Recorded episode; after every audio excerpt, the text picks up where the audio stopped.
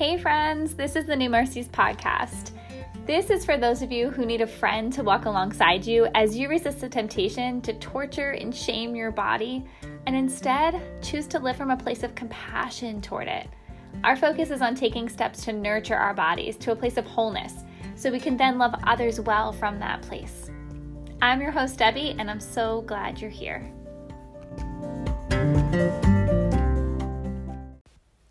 Hey, friends, welcome back to the New Mercies Fitness Podcast. So, last time we talked about some core values. We talked about the first four that we have out of eight. Those were inside out wellness, celebrate successes, embrace our God given unique bodies, and nourishment, not diets. Now, if you missed that one, go ahead back and go listen to that.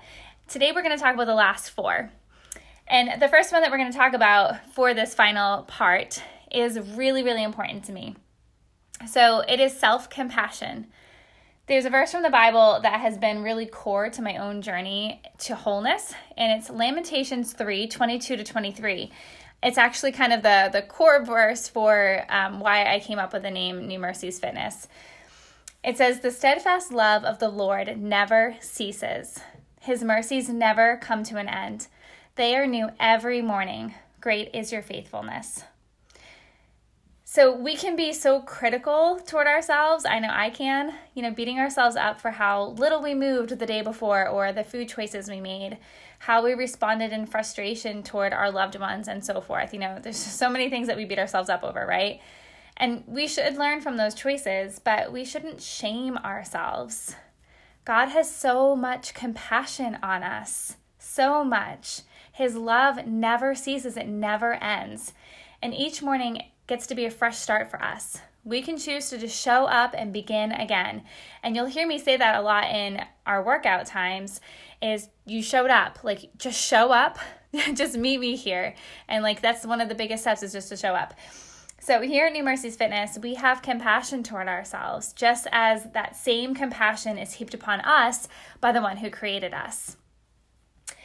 The sixth one is movement as a get to, not a have to. I spent a lot of my life thinking that I had to earn a treat or work off what I ate. You know, there were times in college that I remember being the only one who was at the gym. I went to an all women's college and it was fairly small.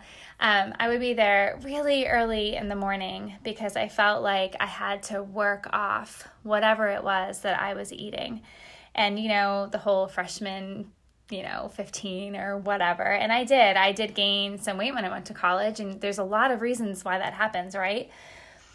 But I just like kind of punished my body and I didn't choose to rest when I should have been resting. And, and all that contributes to some of the weight cycling behaviors and stuff. I lived in bondage rather than in freedom. So here, now, we move because we get to, not because we have to. We move because we gain energy. You know, it helps us perform our basic activities of daily living. It helps us keep up with the kids in our lives who have this like seemingly endless supply of energy. it helps us sleep better and release some of those endorphins for our own mental health. So we focus on, again, those things that movement helps us with that has nothing to do with the numbers, it has nothing to do with how much we weigh or the size of our bodies, but more what it allows us to do. So it is a get to, it's something that we do joyfully. And so, you know, honestly, if if the kind of workouts that we do at New Mercies Fitness, if that's like not your jam because you really just prefer running or you really like CrossFit that's fine. Like, find what you enjoy. You should not do something just because you feel like you have to, or because other people are saying this is like the best way to work out, or whatever. I want your movement to be something that you enjoy, whatever that looks like. And it's okay if it's not what we're doing here. Find your thing and enjoy the movement that you do, whether it's for five minutes a day or for 45 minutes a day. Just enjoy it, not because you feel like you have to, because it's a get to. The seventh one is gracious assumptions. All right, let's face it, we are all human, right? We're going to offend someone else at some point if we haven't already. And if you haven't, then kudos to you. you know, I'm I try really hard not to offend people.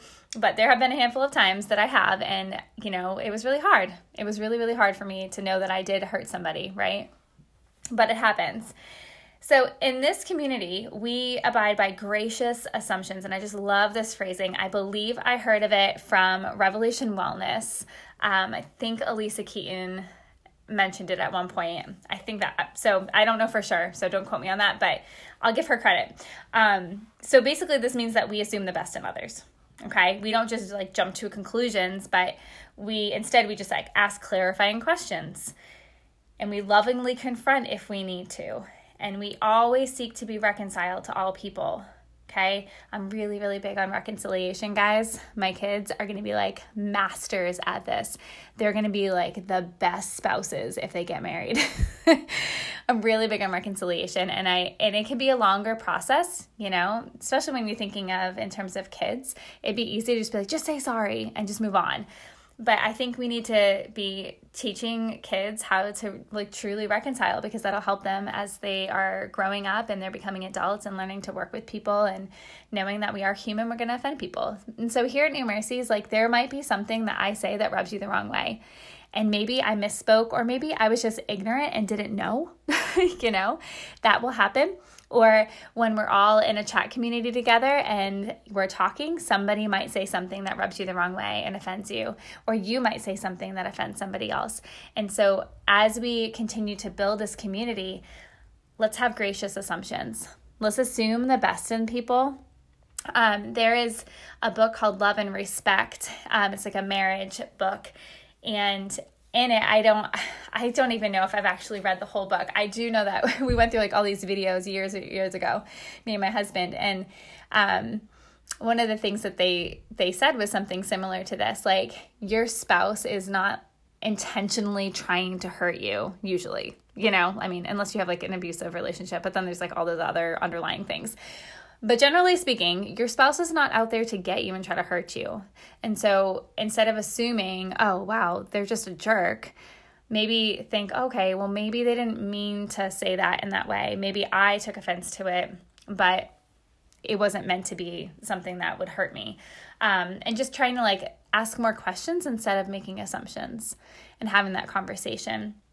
Um, and so, alongside with that, is try not to be offendable. You know, try to be unoffendable and just choose love above all. So, again, assuming the best, try to be unoffendable. I know it's not easy. And then be willing to have hard conversations, knowing that reconciliation is the goal. And that's always a good and beautiful thing. All right, the last one is live in freedom to set others free. So, we don't live in a fishbowl, right? We live lives that affect others no matter how independent some of us might think that we are. When we are whole and healthy, those we live among, they reap the benefits. You know, I'm a better mom and a better wife and a neighbor when I'm nourishing my body and loving it well. When I neglect it, people notice. You know, my husband will say, I really need my vitamin D and supports me by giving me time to go for walks outside or jog so I can get out in nature and move my body and he gives me time to like get some workouts in because my mental health is affected by that. And I'm imagining the same is probably true for you too. So, as you do the hard work of becoming free from the culture's idea of what health looks like, you'll in turn be able to encourage others to be set free. And it'll be this beautiful ripple effect across a generation and trickling down to future generations, which is my vision. I would love to see that happen. So, those are our eight core values, guys. So, now for your small steps. We have one inward and one out, outward each episode. So, the inward is I want you to consider which core value resonates with you most. So, maybe you agree with most of them or all of them, but which one stuck out to you as the one that you had like that aha moment with, or that you want to have that same value, but you don't yet? Write that one down and I want you to put it on your mirror or on your dashboard or wherever, somewhere that you're going to see it daily as a reminder to focus on that core value. Okay, now you're outward. One of the values we talked about is the gracious assumptions, right? This is a game changer and it's perfect for an outward focus, so I just had to pick it. so this week, when someone says or does something that offends you, I want you to just pause and say, either verbally or in your head, gracious assumptions. Then I want you to try to reframe what happened. You know, get behind the eyes of the person that you're upset with. What could have been happening rather than what you first assumed? And then when you're ready, go and approach that person with a question that seeks to understand rather than you trying to explain yourself away. Seek to understand. And if you find one of those opportunities this week, I would love to hear about it. You don't have to use any names, we don't need to get into that. Just explain generally what happened and how you felt afterward. It's really not easy, it's hard work, but I really, really, really think it's important and it's good practice. Um, and I think it's going to be worth it. All right, that's it for the core values, guys. Thanks for joining me. I look forward to hearing your stories and continuing to connect with you. I will see you soon, friend. Thanks for joining me today.